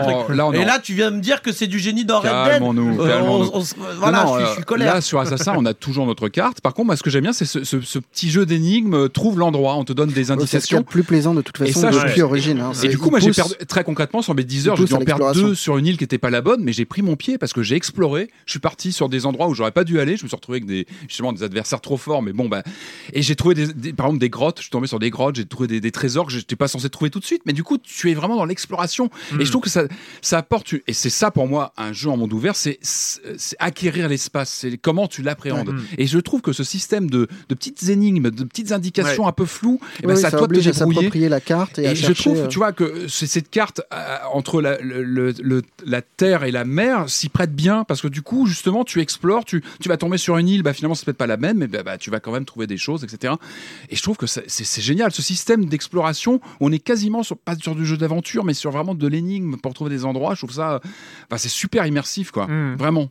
Et ça te retire ces épingles que tu avais sur le- la carte qui était trop facile. Ou finalement, quand on te donne un point T'as toujours euh, un- donné, bah, tu files. Il y a toujours beaucoup d'épingles sur la carte. Bien sûr, mais pas, oui, mais les reste- tu, peux, essentiels. tu peux trier et Tu c'est vrai tries, que tu peux retirer et t'as pas les le jeu essentiels. pousse clairement à tu l'exploration. peux, tu et peux à- choisir de les avoir à l'ancienne, hein, tu peux Ouais. jouer à l'ancienne Ouais. avec le euh, si tu préfères, mais je trouve que ça apporte tellement de ouais de liberté, de sensation de, de liberté. euh, enfin, Alors, il y a des, choses à, noter quand même, c'est que euh, ils ont peut-être appris, je ne sais pas si euh, euh, alors, je trouve le début beaucoup plus digeste que Origins, parce que alors, euh, je sais pas si vous vous souvenez des premiers, de la première Ouais, heure de jeu d'Origins, qui était euh, un grand n'importe quoi, où on te arrivait, tu- on te parlait de Ah bah là, le trucs, début tu c'est comprenais 300, rien. t'es- c'est- t'es dans 300 Ah non, non, je- alors, directement. ne euh, parlons pas de ce petit prologue un petit peu Ah bah, tout c'est pourri. toujours indigeste. Ouais. C'est le Ouais. début. Oh non, il est, c'est lourd. Oui, hein. mais c'est le début. Bonjour, euh, vous- on vous propose la suite de 300. euh, Ouais, vous avez joué à net, non, Non, mais une fois que t'es lâché, c'est vrai que l'interaction avec le premier personnage Marcos, non joueur qui ouais, est plutôt marrante ouais. et plutôt inattendue. vignoble. Ouais. Et on sent que Mais de toute façon, ils font la plus première attention. île, hein. En fait, le jeu, j'ai l'impression qu'il est conçu pour que tu arpentes cette première île dans tous les sens. Ah Et Oui, mais c'est bien. C'est-à-dire, vraiment bien. Bah, c'est une sorte de, de didacticiel. Et bon, on va pas spoiler, mais c'est vrai que le, le générique arrive assez tardivement, au bout de quelques heures de jeu, et tu sens que tu passes à une autre dimension. Et c'est là, je Ouais. trouve que le jeu lâche complètement. Et euh, globalement, pendant les lâche. 20 premières heures, tout- toutes les 5 heures, le jeu rajoute une couche de gameplay en ça. plus. Et c'est plutôt bien fichu. euh, T'es t'es vraiment pris. euh. Puis moi, il y a ce truc qui, qui, pour moi, apporte une tension. C'est que pour moi, les Assassin's Creed en général, t'es un peu. Alors, je dirais pas dans un parc d'attractions, mais tu te balades avec Mm. tes aiguilles sur la carte, tu fais des trucs. Et là, il y a ces histoires de mercenaires, mais, mais qui te foutent une pression. beaucoup plus- c'est beaucoup plus compréhensible de- Ah, que c'est- dans Origins. Ah, mais moi, ça me. Origins, euh, on les c'est voyait, il y avait ces mercenaires qui étaient là, et il y en a je. beaucoup plus aussi. je- hein. oui, il y Dans a- Origins, il y en avait 10 qui étaient Parce vraiment qu'on on resitue, hein, tu- dangereux, dangereux. Là, il y en a beaucoup plus qui. Et ils sont, gérer, ils sont euh, super stressants. C'est-à-dire que tu fais tes, tes missions à la cool, parce que des fois, tu as des missions Mm. FedEx, hein, dans- toujours dans les, dans les Assassin's Creed, alors tu fais tes missions tranquilles. Bien sûr, tu vois un truc sur la carte qui clignote, et tu un type en furie qui te suit partout, qui est souvent 2-3 niveaux au-dessus de toi, qui te met une mandale si tu le croises. Et même s'il est au même niveau que toi, il te Ah, met des ils sont mandales. hein, très très forts. En fait, c'est des- en fait, c'est- c'est selon tes, tes activités dans une région, tu as donc des, on va dire, on va dire des, des, des mercenaires qui sont engagés pour, pour te, par te, te stopper en fait. Mm. Et, euh, et je trouve que ça met une pression. Des fois, ces mecs-là déboulent en pleine mission, c'est-à-dire que t'es es en train de, ouais, de tabasser des, des, ennemis un peu costauds dans un fort, etc. Et hop, t'as un mec comme ça en furie qui débarque, qui te fout une mandale. Et je trouve que ça apporte une, une tension vraiment en plus Hmm. par rapport au code habituel de cette série qu'on connaît depuis 10 ans. Et je trouve vraiment que ça amène une, une tension et t'es tout le temps à surveiller si t'as pas un mec. En plus, t'as des effets sonores. Ouais. quand un type La arrive et en général tu te fais discret tu fais gaffe quoi et je trouve vraiment que c'est un vrai plus ça apporte vraiment de l'imprévision de l'imprévisible euh, des moments vraiment de de, de, de, ouais, de montée de stress que tu vois pas venir forcément Ou au contraire, c'est plutôt marrant d'aller traquer un mec Ouais, et oui, d'essayer de le ouais, buter. pour chasser. Mais il faut être sûr de soi. Hein. Enfin, t'as intérêt à faire gaffe quand tu, quand tu, tu, tu, tu les pourchasses. Ouais, mais, j'aime bien cette possibilité aussi qu'offre le Bien jeu d'aller traquer les bien mecs, sûr. de, de, on te demande le parfois, on te dit, bah, ramène-moi euh, ce mec-là parce que. Euh, et bah, ça apporte un, un vrai, encore une fois un, un- un côté un peu de folie dans un jeu qui est plutôt dans un jeu qui est plutôt voilà euh, Mm. avec une évolution, des missions bien bien calées. Je trouve que ça, ça il y a un effet un peu euh, bazar et qui est assez stressant et qui déstabilise pendant la partie. C'est un vrai plus. Mais alors pour le coup, euh, pour le coup, moi j'ai trouvé. Alors parlons quand même de ce premier. Enfin, c'est pas le premier parce qu'on sait euh, dans euh, Syndicate, on pouvait jouer les deux frangins, le frangin et la frangine. Mais quand même, c'est la première fois qu'on a une héroïne euh, et il y a Révolution aussi. euh, Enfin non Oui, pas euh, euh, euh, Libération. Libération, euh, mais bon, Euh. qui était sur la Vita euh, ou la PSP. qui est Vita. adapté, hein. Ah, il est adapté. la, la PSP, Ouais. je suis pas sûr qu'elle soit capable de faire PS3. tourner. un- Non, c'est vrai. Euh, mais euh, là, il y a Cassandra, donc euh, l'alternative, qui est euh, pour le coup un très beau personnage féminin, hein, Mm. vraiment euh, badass et, euh, et, et euh, voilà, on n'est pas du tout sur la poupée, et sur ce genre de choses. Je C'est normal, c'est le, les- c'est le même personnage, juste ça peut être un homme ou une femme. Ils Oui, sont oui, écrits oui, pareil. mais, mais, Ouais. mais pour le coup, mais même physiquement, je trouve Ouais. qu'elle est, Ouais. elle, elle c'est est bien elle est designée. serpentée. Elle est, elle est bien designée, C'est- elle super intéressant. Enfin, pas une bimbo, quoi. ouais, non, Ouais. pas du tout. Et elle prend bien son. Enfin, elle est totalement crédible, tu vois. Il y a des, des fois, justement, avec ces mêmes lignes de dialogue, un peu pour, l'homme ou la femme, on- des fois, ça aurait pu sembler décalé. Enfin, euh, non, là, pas du tout. Tout, Oui, tout puis ça aurait semble. pu donner naissance à un personnage extrêmement lisse du coup, Oui, Interse- enfin, qui, a- qui était si peu identifié qu'il pouvait Mm. changer de sexe et compagnie. Et là, justement, la route dialogue est assez importante Et pour redonner yep. une petite épaisseur. Des euh, petites vannes parfois, Ouais. euh, ouais, Ah bah moi, moi, alors, spécifiques. j'ai pas joué au jeu, mais j'ai vu une scène sur internet impliquant euh, un borgne, un œil de verre et un mouton, mais c'était Ah oui. extraordinaire. Ah oui, Oui, mais oui, oui, oui, oui, c'est vrai que cette scène, elle est, Elle elle est incroyable cette Elle scène. est très, très je bien, la m'attendais scène. mais pas du tout ça de On la part de spoiler, Ah non, non, quand rien, tu la vois venir en C'est plus, trop drôle. Quand tu le vois venir, tu dis non, ils vont pas le faire. Ah bah si. Et si, ils le font, ouais, tu dis bah ok, d'accord. Et honnêtement, ouais, c'est c'est- d'habitude moi les ce que je reprochais toujours aux Assassin's Creed. Alors honnêtement, je, je suis pas un grand fan de la Mm. série et c'est vrai que j'ai le dernier que j'ai fait c'était Unity, donc tu vois, c'est Bah un oui, moment. c'est ce qui t'a pas aidé à devenir. à- Voilà, à euh, la mais j'avais adoré Black Flag en comparaison, mais euh, du coup, euh, ouais, euh, c'est vrai que le- les scénarios un peu imbuvables avec des, euh, des personnages qui, qui, qui n'ont pas de profondeur, hormis Mm. euh, je suis un Templier, donc il faut euh, ré- répondre à ce plan qu'on a mis en place, aïe aïe aïe. Euh, bon, voilà, là c'est bien, j'ai l'impression d'avoir des vrais personnages qui se font des vannes et tout, euh, dans, dans du peu que j'ai vu des cinématiques de Mais jeu. là, C'est un, c'est un jeu qui est assez sanglant, même je trouve. Même il y a des parties pris. Parfois, t'as des scènes. Oui, tu dis ah ouais, quand même, ils y vont. Quoi. Non, mais C'est- même et dans- tant dans- mieux. Enfin, je dis que c'est- c'est pas plus mal. Hein. Enfin, t'as des, t'as des Et, scènes de- l'écriture a maturé, je trouve. Enfin, Mm. c'est- c'est- Typiquement, avant, on nous, aurait- on, nous, on nous donnait toujours des camps auxquels on devait se rallier et compagnie. Ouais. Là, je trouve que c'est assez malin dans la façon de mettre en scène le Mercenaire. combat entre Sparte et Athènes, où on est vraiment mercenaire et Ouais. du coup, on peut choisir de, de jouer un camp contre l'autre, ouais. de passer de l'un à l'autre sans, sans, sans aucune morale, ou essayer, dans- de façon roleplay, de plutôt assumer Mhm. un camp plutôt que l'autre. C'est plutôt marrant. Après, il reste des trucs d'écriture qui sont un peu lourdingues. Typiquement, Mhm. les romances. Je suis désolé, mais on est très très loin des trucs de BioWare. Là, ça fait un peu. Mhm. euh, je te fais trois missions et c'est bon, euh, Ouais, ouais. t'es à moi. Et globalement, je trouve qu'un des. Si l'écriture, encore une fois, vraiment, s'est vraiment améliorée, je trouve qu'il y a un problème dans, dans le concept d'Odyssée, c'est que les compagnons avec lesquels on se balade sont globalement assez lisses. Ouais. Moi, j'ai du mal à accrocher à, à ce Hérodote euh, qu'on est censé euh, suivre comme un, comme un guide. Et, et globalement, tous les gens qu'on croise, on les croise pour 4-5 missions et il n'y a pas Mhm. beaucoup de construction euh, au-delà de ça, même si on peut les embaucher sur le bateau. Et. C'est c'est pas. Mais, mais dans ce que tu as dit, on retiendra quand même qu'il y a une évolution dans le bon sens au- Ouais. sur le plan narratif dans un Assassin's Creed. Ce qui reste quand même euh, ouais. une excellente nouvelle. Non, mais c'est- euh, c'est c'est des petits détails. On n'est pas, euh, on n'est pas au niveau de The Witcher, on n'est pas au niveau de GTA, on n'est pas au niveau de Rockstar, on n'est pas. Mais c'est aussi ce qu'on attend d'Ubisoft, je Mhm. trouve. C'est-à-dire que euh, on- on- depuis des années et, des- et- et de nombreuses années, on sent qu'ils ont un potentiel. Ils ont un potentiel de faire des très très très grands jeux euh, parce qu'il y a la technique, parce qu'il y a, y a une certaine maîtrise du gameplay, parce qu'il y a des ambitions aussi. Enfin, et, et les ambitions sont là. Et il y Ah, avait des toujours, il y, des avait thématiques, toujours hein, des euh, environnements, des des, thématiques, Ils quand même à y a- des, à des beaux morceaux. il y a des paris, euh, il y euh, a des paris qui sont faits sur des euh, sur, sur des grands jeux, Watch Dogs 2 ou sur euh, sur des sur des choses qui, qui sont bien, mais toujours il y avait ce, ce côté où, où euh, c'est pas forcément que c'était hyper mal écrit, c'est-à-dire que c'est pas les scénaristes sont pas des branques, mais euh, que il y avait un manque d'ambition narrative, où il y avait un manque de euh, où ça c'était ça prenait pas un rôle tel que ça devait prendre, enfin euh, et et pour le coup je trouve que on est encore loin, comme tu l'as dit, hein, de, la perfection. On est encore loin de ces références qu'on a citées. Mais il y a une progression. Il y a quelque chose qui. Et moi, c'est vrai, j'ai jamais euh, senti. euh, une histoire aussi tôt et aussi euh, facilement dans, dans un Assassin's Creed.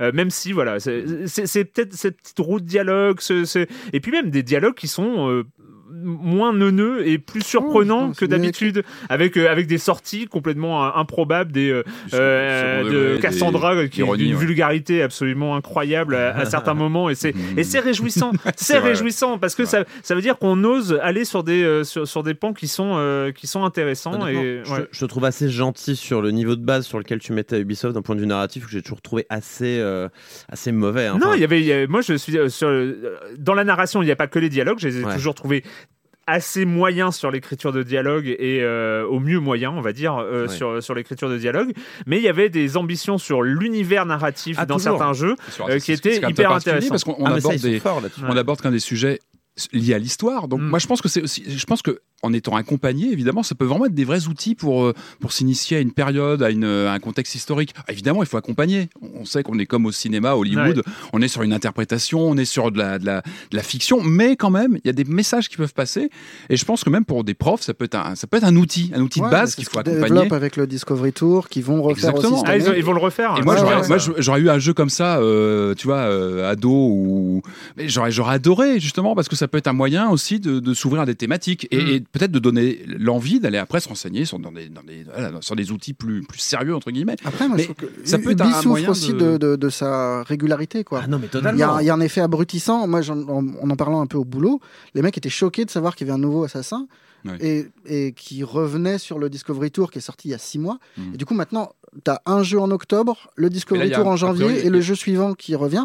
Tu as un effet de martèlement qui est un peu euh, lassant. Avec une pause l'année Alors, prochaine. l'année prochaine, il y a une pause, c'est super, c'est- ils vont- ils très vont- bien, mais. euh, Il faut faire une pause d'un an, mais en attendant, Rockstar, il sort un jeu tous les 6 ans, quoi. Tu vois ce que je veux dire C'est on, on peut pas demander la même Ouais, qualité pas à un jeu Ubisoft Bah. qui sort tous les ans ou tous les deux ans. euh, Oui, mais ce que je veux dire, c'est la, la route qui est empruntée euh, par Ubisoft. On sait très bien qu'Ubisoft a énormément de grosses licences et qu'ils arrivent à les faire vivre. Et en plus, qu'ils sont rentables, donc euh, ils vont pas, ils vont pas s'arrêter, euh, ils vont pas s'arrêter en si bon chemin. Mais nous, on n'est pas là pour juger la rentabilité, on est là pour juger la tout. qualité. non, mais donc, tout à fait. Et, mais, et c'est pour Mais ça la que. qualité là en plus, Bah mais c'est oui, juste, il y, a- y une envie de joueur aussi qui est peut-être, la- enfin moi perso, j'avais moins envie d'aller dans cette Grèce antique euh, si tôt après Odyssey, quoi. après euh, Origins. Ah Encore bon une fois, les critiques sont plutôt bonnes, les, les ventes a priori sont bonnes aussi. Enfin, tous les voyants sont plutôt ouverts sur ce titre, donc c'est c'est plutôt, je trouve que c'est plutôt encourageant. Puis moi, je retrouve, c'est tout bête, hein, mais je trouve que, comme je disais, il y a un mariage de plusieurs choses. Il y a un aspect RPG, il y a un aspect euh, Mm. et il y a un vrai euh, côté exploration. Moi, je me suis retrouvé euh, un peu à la Tomb Raider, à explorer des grottes, à faire beaucoup de séquences sous l'eau, euh, ressemble- à, à trouver des, des trésors, les, etc. les- les- les points communs avec Tomb Raider sont quand même assez hallucinants quand tu joues. Cassandra. euh, Ouais. Effectivement, tu te vrai. retrouves avec une brune euh, qui escalade des parois pour trouver des artefacts Et, anciens. et dans d'ailleurs, il y, a- y aussi ça. Enfin, Il y, a- il y a même le Zelda. Enfin, on sent que le, le- justement le côté escalade est beaucoup mieux géré qu'avant. Enfin, je trouve qu'on a vraiment. euh, on sent que. Je pense que le Zelda est passé. Alors, je pense qu'en termes de prod, c'est pas aussi simple que ça, parce que le- ce jeu, il est en développement Mm. depuis plus longtemps, mais. On sent qu'il y a des améliorations dans pas mal de niveaux, Ouais. pas mal de points, et notamment ouais sur la- l'appréhension du décor, la façon de justement de d'arpenter, etc. Et euh, ouais, je trouve trouve que vraiment. c'est un euh, bon baromètre pour ce qu'est un bon jeu ouvert Ouais. euh, Ouais, c'est clair. avant ce Red Dead, en fait. Mhm. bah, c'est le vrai c'est un problème peu de le jeu. en problème fait. du jeu, quoi. C'est- Il y a cette espèce de d'épée de Damoclès au-dessus de la tête où tout le monde attend énormément de Red Dead. On ne sait pas à quel point on va être euh, Ouais. enthousiasmé ou peut-être Ouais. déçu. euh, mais voilà, c'est c'est un état du, du, du jeu en mode Mais il a ouvert. Euh, thématique, Cela en dit, octobre. imagine, il serait sorti après. Imagine, il serait sorti Non, mais après. voilà. Non, mais- mais oui, il vaut mieux que qu'il c'est- sorte maintenant, cette ouais. fin d'année mais c'est- pour ça, mais mais en tout cas, lui, il a, ses- il a son univers à lui, il a cette, euh, il a vraiment son contexte très particulier, et je pense qu'il continuera à vivre après Red Dead, enfin en parallèle. Mais Il le coup, pas- il est énorme, il est monstrueux. Enfin, je pense Et- qu'il y en a pour une Ah, mais, centaine mais c'est d'heures. clair, et- juste 10 heures, j'ai l'impression de C'est rien avoir vraiment fait. très, Je- très dense, c'est- c'est- C'est une proposition un peu, euh, oui, c'est c'est en, en dehors de toute proportion. Enfin, c'est euh, en- au niveau des choses à faire, au niveau de l'ampleur de, de, de, de ce machin, c'est euh, Mais c'est encore une fois, c'est pas l'ampleur, c'est important évidemment, mais c'est pas ça qui compte. Pour moi, ce qui compte, c'est vraiment la liberté qu'on te laisse de l'appréhender à ta Mm. façon sur un monde ouvert. Et là, je trouve que vraiment, il y a des vraies avancées. Et encore une fois, on le vit cette aventure à son rythme. Et ça, c'est. Enfin voilà, moi j'ai passé pas mal de temps aussi à explorer, à prendre des photos, à regarder partout, tellement. Enfin, il y a vraiment des, des- fulgurances visuelles euh, vraiment impressionnantes. Encore une fois, je trouve qu'on a des très beaux jeux euh, actuellement. On parle du Tomb Raider, on parle de ce jeu. Je pense que Red Dead, c'est très bon. On a vraiment une belle fin d'année. Je, le- je- ça fait plusieurs semaines que je le dis, mais c'est vrai. Je trouve qu'on a vraiment des très très très beaux jeux en ce moment. Et alors bizarrement sur la remarque que tu faisais tout à l'heure sur euh, ces, ces- ces choses qui s'ajoutent à un, à un système de jeu original dont j'ai dit le plus grand mal sur, euh, sur un Shadow of the Tomb Raider, Ouais. euh, je trouve que bizarrement là ça permet... Enfin, après, c'est peut-être le fait que ça se revendique, parce que j'ai l'impression que c'est Assassin's Creed Odyssey, c'est le premier qui se revendique en tant que RPG. Il Oui. l'assume, il l'assume. C'est, on, on est, on est sur un RPG. Enfin, on pas est uniquement, sur, enfin, il y pas, a une pas vraie uniquement, mais, composante. mais euh, Composante qui il y a- est il y a- il y a- assimilée, euh, oui, mais le, le- c'est Et le. tu peux pas faire sans. Tu pourras pas. C'est C'est le obligé de barycentre. passer quand même dans la progression de ton personnage, de, de l'optimiser pour survivre. Oui, mais c'est le euh, barycentre du jeu qui se déplace vers le RPG euh, Oui, oui, depuis, après, il n'y a euh, pas des. Enfin, depuis l'open world d'action-aventure que c'était à l'origine. On se déplace plus en plus vers le RPG, The Witcher bien, enfin, moi, et, tout ça. Et donc, du coup, en fait, tous euh, ces éléments de loot. c'est plaisant, mais après, il n'y a pas des enjeux non plus euh, Non. complètement dingues. Tu peux euh, resetter à tout moment euh, les, les aptitudes que tu as choisies. Mhm. Et globalement, euh, bon, je pense qu'on Ouais. va tous tomber sur un peu les mêmes euh, équilibres.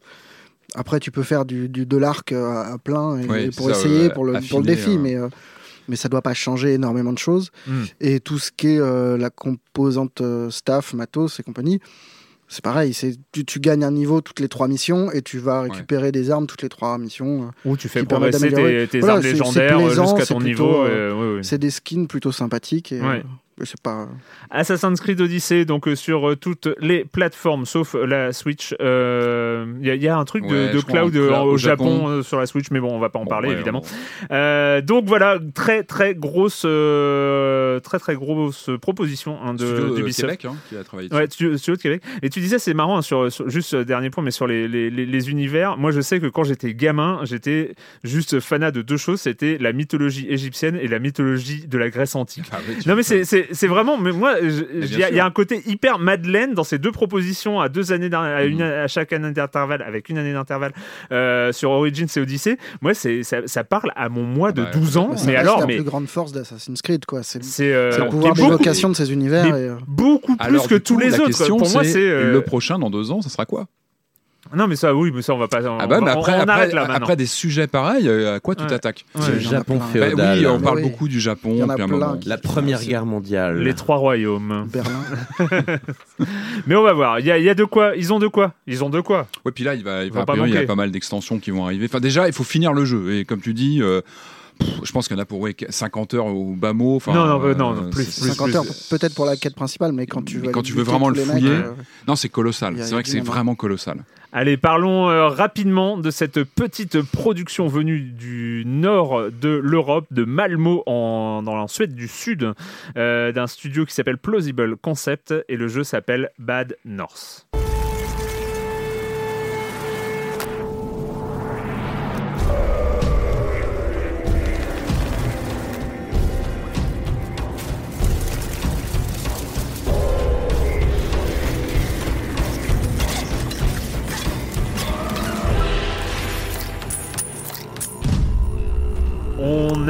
On est sur de la stratégie, on est sur la stratégie temps réel, mais on est sur du rogue aussi, hein, voilà. Tiens, allez, si on mettait tous les mots-clés d'un coup, comme ça, mais on est Dark sur de...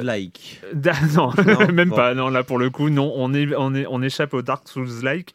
T'as Euh, oublié le mot-clé minimaliste aussi. minimaliste et joli mignon. C'est l'art. Ah non, Non, non, ah, pas du tout. C'est en low poly là, j'ai vu un petit peu. Non Ouais, c'est un peu euh, low poly, euh, un peu. euh, C'était quoi ce, ce jeu là sur euh, sur euh, Monument de Là, tu sais Oui, avec oui, oui, euh, c'est voilà, c'est ce, ce genre de choses. Euh, on est sur de la stratégie temps réel, mais de la stratégie temps réel simplifiée. Pour autant, est-ce qu'elle est vraiment simple? Je ne sais pas, Marius. Non, c'est plutôt assez cruel. Au début, Ouais. on y va, euh, c'est tout mignon, on a quatre unités. Même, je crois qu'au Deux. début, on en a deux. Deux. ouais. Et on se dit que finalement, ça va pas être bien difficile. On a en gros deux unités euh, qu'on déploie en début de mission. Une île, euh, genre 3-4 maisons à protéger d'invasion de, de vikings qui débarquent par la mer et euh, à travers un brouillard de guerre qui est toujours un, petit peu angoissant. oui, oui, oui. Et en fait, c'est juste du placement et, et du timing. Mm. Euh, c'est très simple au début. Et je sais pas, il y a un moment où on se prend le mur et on se fait massacrer, quoi. C'est un rogue, c'est-à-dire qu'en fait, il faut débloquer chaque île les unes après les autres. Et euh, non, non, mais c'est alors. Non, non, je, je rigole parce qu'il il se massacrait point et fin, fin, du, fin de la preview. J'en peux Bon plus. bah ça j'en peux fait, plus. ça fait envie. Alors c'est un aspect rogue et donc il faut bien comprendre que le rogue c'est exactement ça. C'est c'est quoi le principe du rogue? C'est mourir à son niveau de compétence. C'est-à-dire que euh, dans un roguelike, tu, euh, en tant que joueur, tes comp- c'est tes compétences en tant que joueur qui comptent. C'est-à-dire que, euh, si, c'est la base, la base du roguelike, c'est ça. C'est ce qui va Oui. te faire dépasser, ce qui va te faire aller plus loin que ta partie précédente, c'est que ta maîtrise augmente. C'est la base du, c'est la base du système. En réalité, prenons, je sais pas, un Binding of Isaac, ça dépend énormément de ce que tu vas ramasser dans une partie. Pareil, dans Spelunky, ça dépend énormément Oui. de ce que le marchand va te proposer. Disons que la part Sur- de chance, ça aussi. Oui, une mais sur, grosse sur part. la moyenne, sur la moyenne de tes Alors, parties, c'est sur la c'est- moyenne, c'est- ok. c'est une amélioration de ton, de ta qualité de joueur. C'est la force du roguelike. hein. Mmh, C'est sûr. que la partie s'arrête. Il y a très peu. Alors évidemment, euh, certains roguelikes euh, vont euh, te donner quelques bonus à la partie suivante, mais généralement c'est euh, c'est minime. Et c'est ta qualité, c'est ton, c'est ton apprentissage euh, qui va, ouais. qui va te permettre d'aller plus loin. Et là, c'est vrai qu'on est en plein dedans. C'est-à-dire que euh, Alors ah, là, t'as pas de hasard du tout. C'est vraiment du placement et Mm. de l'anticipation. Et quand tu crèves, c'est vraiment de ta faute. C'est-à-dire que au début, les bateaux, ils arrivent par un. Donc euh, c'est bien, tu vois le bateau unités arriver. pas trop dur. En plus, en plus, au moment où tu te mets en mode sélection d'unités, euh, le temps se ralentit. Donc, euh, non, euh, notamment, le, le- le bateau, il est assez loin et en plus, le temps se ralentit. Et avec pas de limite de ralentissement du temps. Tu peux laisser le temps ralenti tant que tu es en mode sélection d'unités. Et donc, tu vas dire à tes unités, allez, si, allez là. Et, et là, le bateau, il arrive et les gens se font démonter la gueule par tes unités qui sont hyper fortes. Enfin, qui sont tout fait, toutes faibles, mais, mais supérieures en nombre, en tout cas. Et après, tu vas améliorer tes unités, hein, évidemment, de, de partie en partie, jusqu'à un niveau 3 maximum, euh, niveau 3 ou niveau 4, 1, 2, 3, oui, enfin bref, jusqu'à un niveau maximum. Et, et tu vas leur donner des petits bonus euh, avec un objet euh, que tu vas pouvoir attribuer à chaque unité. C'est là où euh, arrive le random, hein, parce que les objets sont, euh, sont différents à chaque partie. Il vaut mieux avoir l'anneau qui te permet de passer de 12 à 16, puis 20 unités par euh, 20, 20 armées par, par unité, plutôt que d'autres qui servent, qui servent moins. Mais bref, tout ça, ça- et arrive effectivement le moment, hein, ce moment un peu gênant où euh, sur une île un peu plus grande que les autres, eh bien, il y a une vague qui va arriver par euh, le nord, l'ouest, le sud et l'est de l'île. Et là, Tout en même temps. Et, euh, tout en même temps. Et, Et ce petit mal. jeu qui, qui semblait assez gérable, facile, euh, et euh, dans l'équilibre entre les, les unités d'archers, les piquiers et, et l'infanterie, d'un coup, en général, quand ça va mal, tout va mal d'un coup. Mm.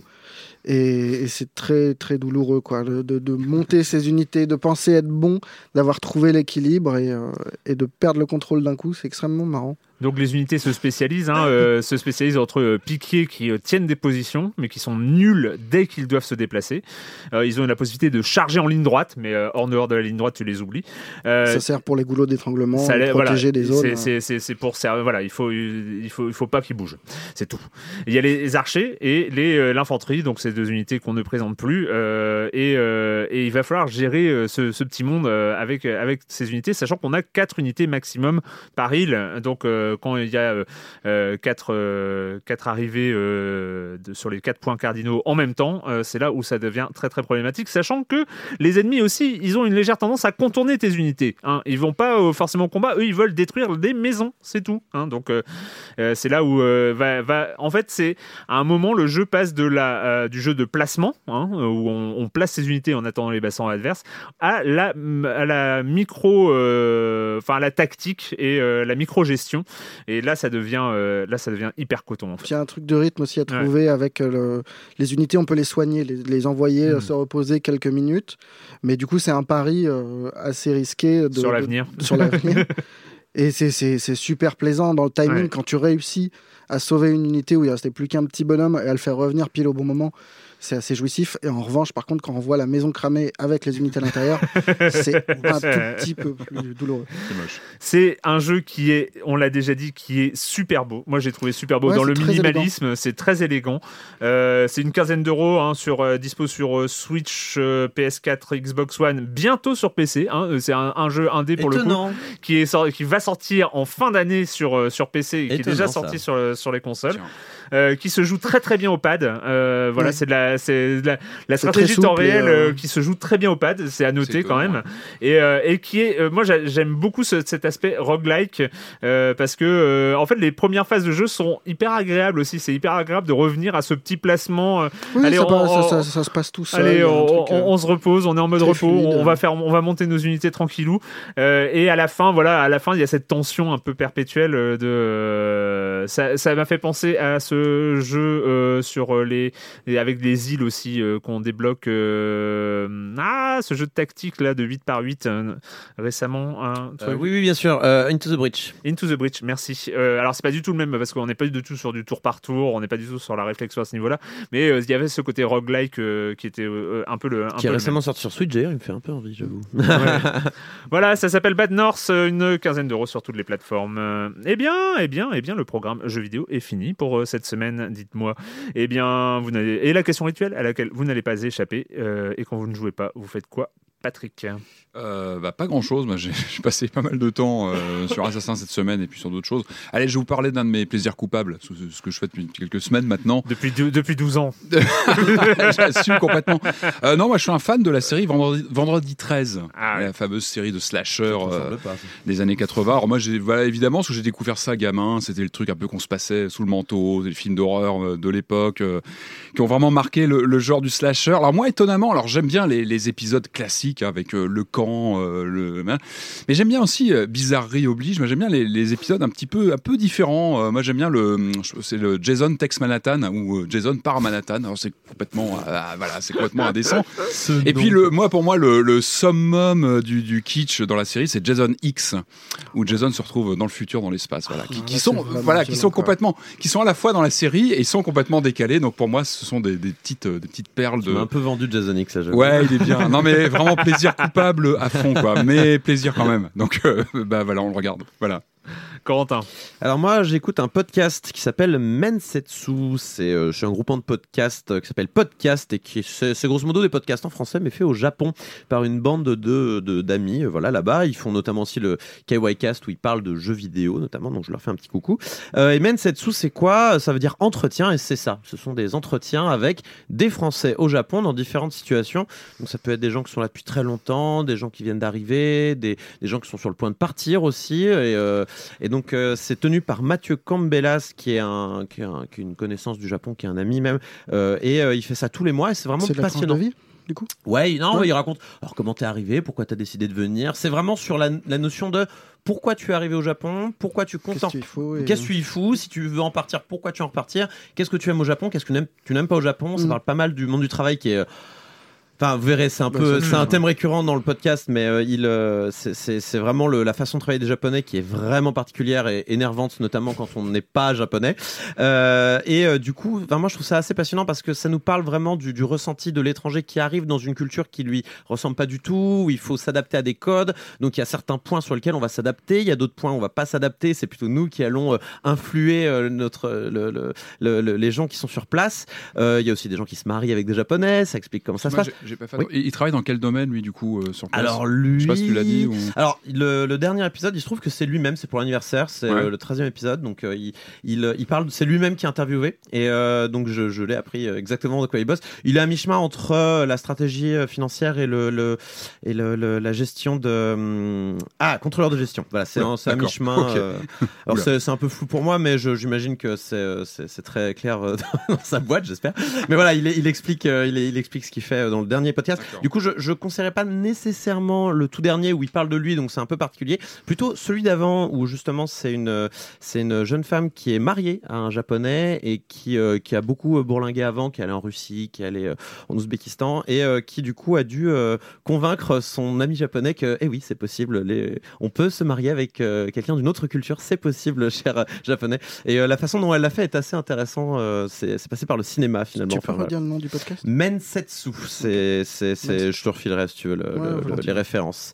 Voilà, et ça dure euh, 1h30, enfin ça peut durer longtemps, mais souvent ça dure entre 1h et 1h30, et c'est tous les mois. Voilà. Marius. Eh ben, c'est pas pour empiéter sur euh, le territoire de Patrick, mais euh, je me suis fait une petite Attends, semaine années territoire 90 Fais Attention. Aïe, aïe, aïe.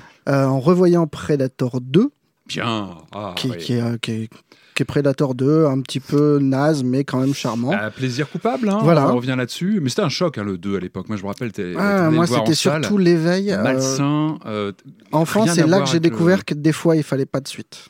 Que c'était pas forcément souhaitable. Moi, je pense qu'il faut. C'était cool, hein, c'était violent, Ouais, c'était euh, vulgaire, mais, prenait- En fait, c'était mais une- quand même, on était loin du premier, quoi. On était loin, mais c'était pas un copier-coller. Ouais, euh, Et ça, pour c'était intéressant d'avoir une autre vision du Predator dans un tout autre contexte. Et Finalement, ça, c'était vision, quoi. destiné. Bah ouais, complètement différent. Voilà, c'est Ah, puis bon, avec les, ouais, les narcos et tout ça, c'était vraiment. il, est, un il est peu- gore le deuxième. Ah oui, ça part dans le narcotrafiquant. euh, Euh, ouais, ouais, ouais, non, Ah. il est. Ouais, Ouais, c'est est les trash, guerres de hein. gang euh, à Los Angeles.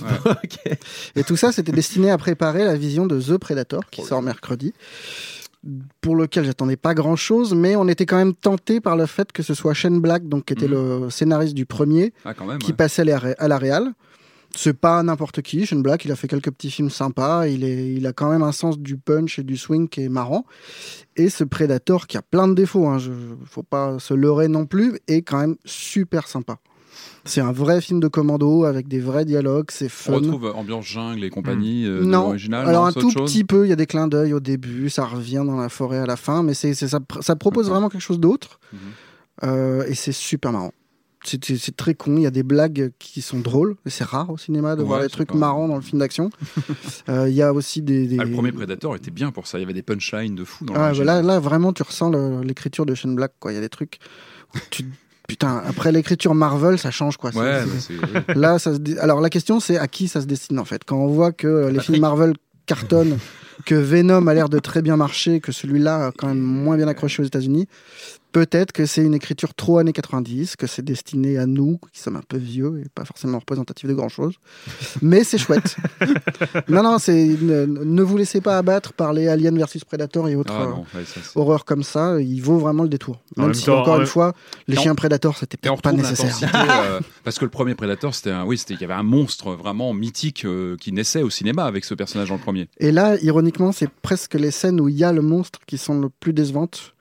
Euh, c'est que Shane Black euh, arrive à écrire des vrais personnages, des Ouais, mecs, euh, que, oui, c'est rare. un groupe de rappelle 10 encore personnes avec chacun son identité, son, son humour, son machin, et ça, ça fait plaisir. Faudrait qu'il Vraiment fasse un, un Predator intimiste où à la fin la punchline serait finalement le Predator est au fond de nous-mêmes. Eh ben, va le voir.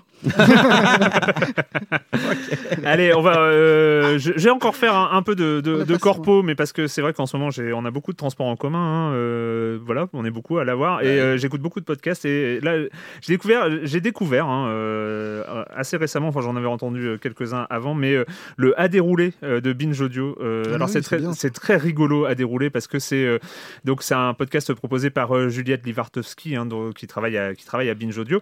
Et, et en fait, l'idée, c'est de prendre un thread, un thread Twitter euh, que vous connaissez. Alors, les threads Twitter, ça raconte quoi? Bah, Ça raconte tout. Il y a des histoires. les gens, ils racontent ce qui leur est arrivé. Il y a euh, des gens qui racontent des détails sur euh, un fait scientifique, sur un, un truc euh, complètement insolite qui leur arrivé. Alors, c'est des threads, ça prend 10, 20 et tout ça. Comment ils ont oublié de biper les, les, les, les couvercles de leur euh, Tupperware Ikea aussi. Des- le, le, le, le thread du moment hein, à lire Ah, si, c'est vous, si, si vous voulez. Je sais pas si ça se retrouvera dans la déroulée, mais euh, euh, le et, et- et en fait, on- il y a des threads, il y en a tous les jours, plein, plein, plein. Et évidemment, il y en a qu'on rate, même si on est sur Twitter une bonne partie de la journée. Il y a des grands threads comme ça, euh, on, on, on, on les voit pas. Et, euh, et, et pour le coup, bah voilà, là ils en- on en est au numéro 140 de la déroulée quand même. Et c'est à chaque fois des threads qui sont euh, racontés. Ouais, euh, et c'est, vraiment un objet à part. Moi, Ouais. j'avais jamais vu ça avant. ouais, Il y, a- il y a cette voix qui, qui narre le truc, Mhm. et à chaque fois, tu as l'impression de rentrer dans une histoire hyper personnelle c'est ça. ou dans un truc qui va Enfin, c'est vraiment un bel objet. je- donc euh, à dérouler donc sur les, la chaîne enfin sur euh, les différentes plateformes de podcast sur la chaîne Binge Audio. Voilà, c'est fini pour cette semaine. Ce numéro était encore une fois réalisé avec brio par Jules Gelaoui et nous on se retrouve très bientôt pour parler de jeux vidéo ici même. Ciao. Ever catch yourself eating the same flavorless dinner three days in a row? Dreaming of something better? Well, HelloFresh is your guilt-free dream come true, baby. It's me, Kiki Palmer. Let's wake up those taste buds with hot, juicy pecan-crusted chicken or garlic butter shrimp scampi. Mm. Hello Fresh. Stop dreaming of all the delicious possibilities and dig in at HelloFresh.com. Let's get this dinner party started.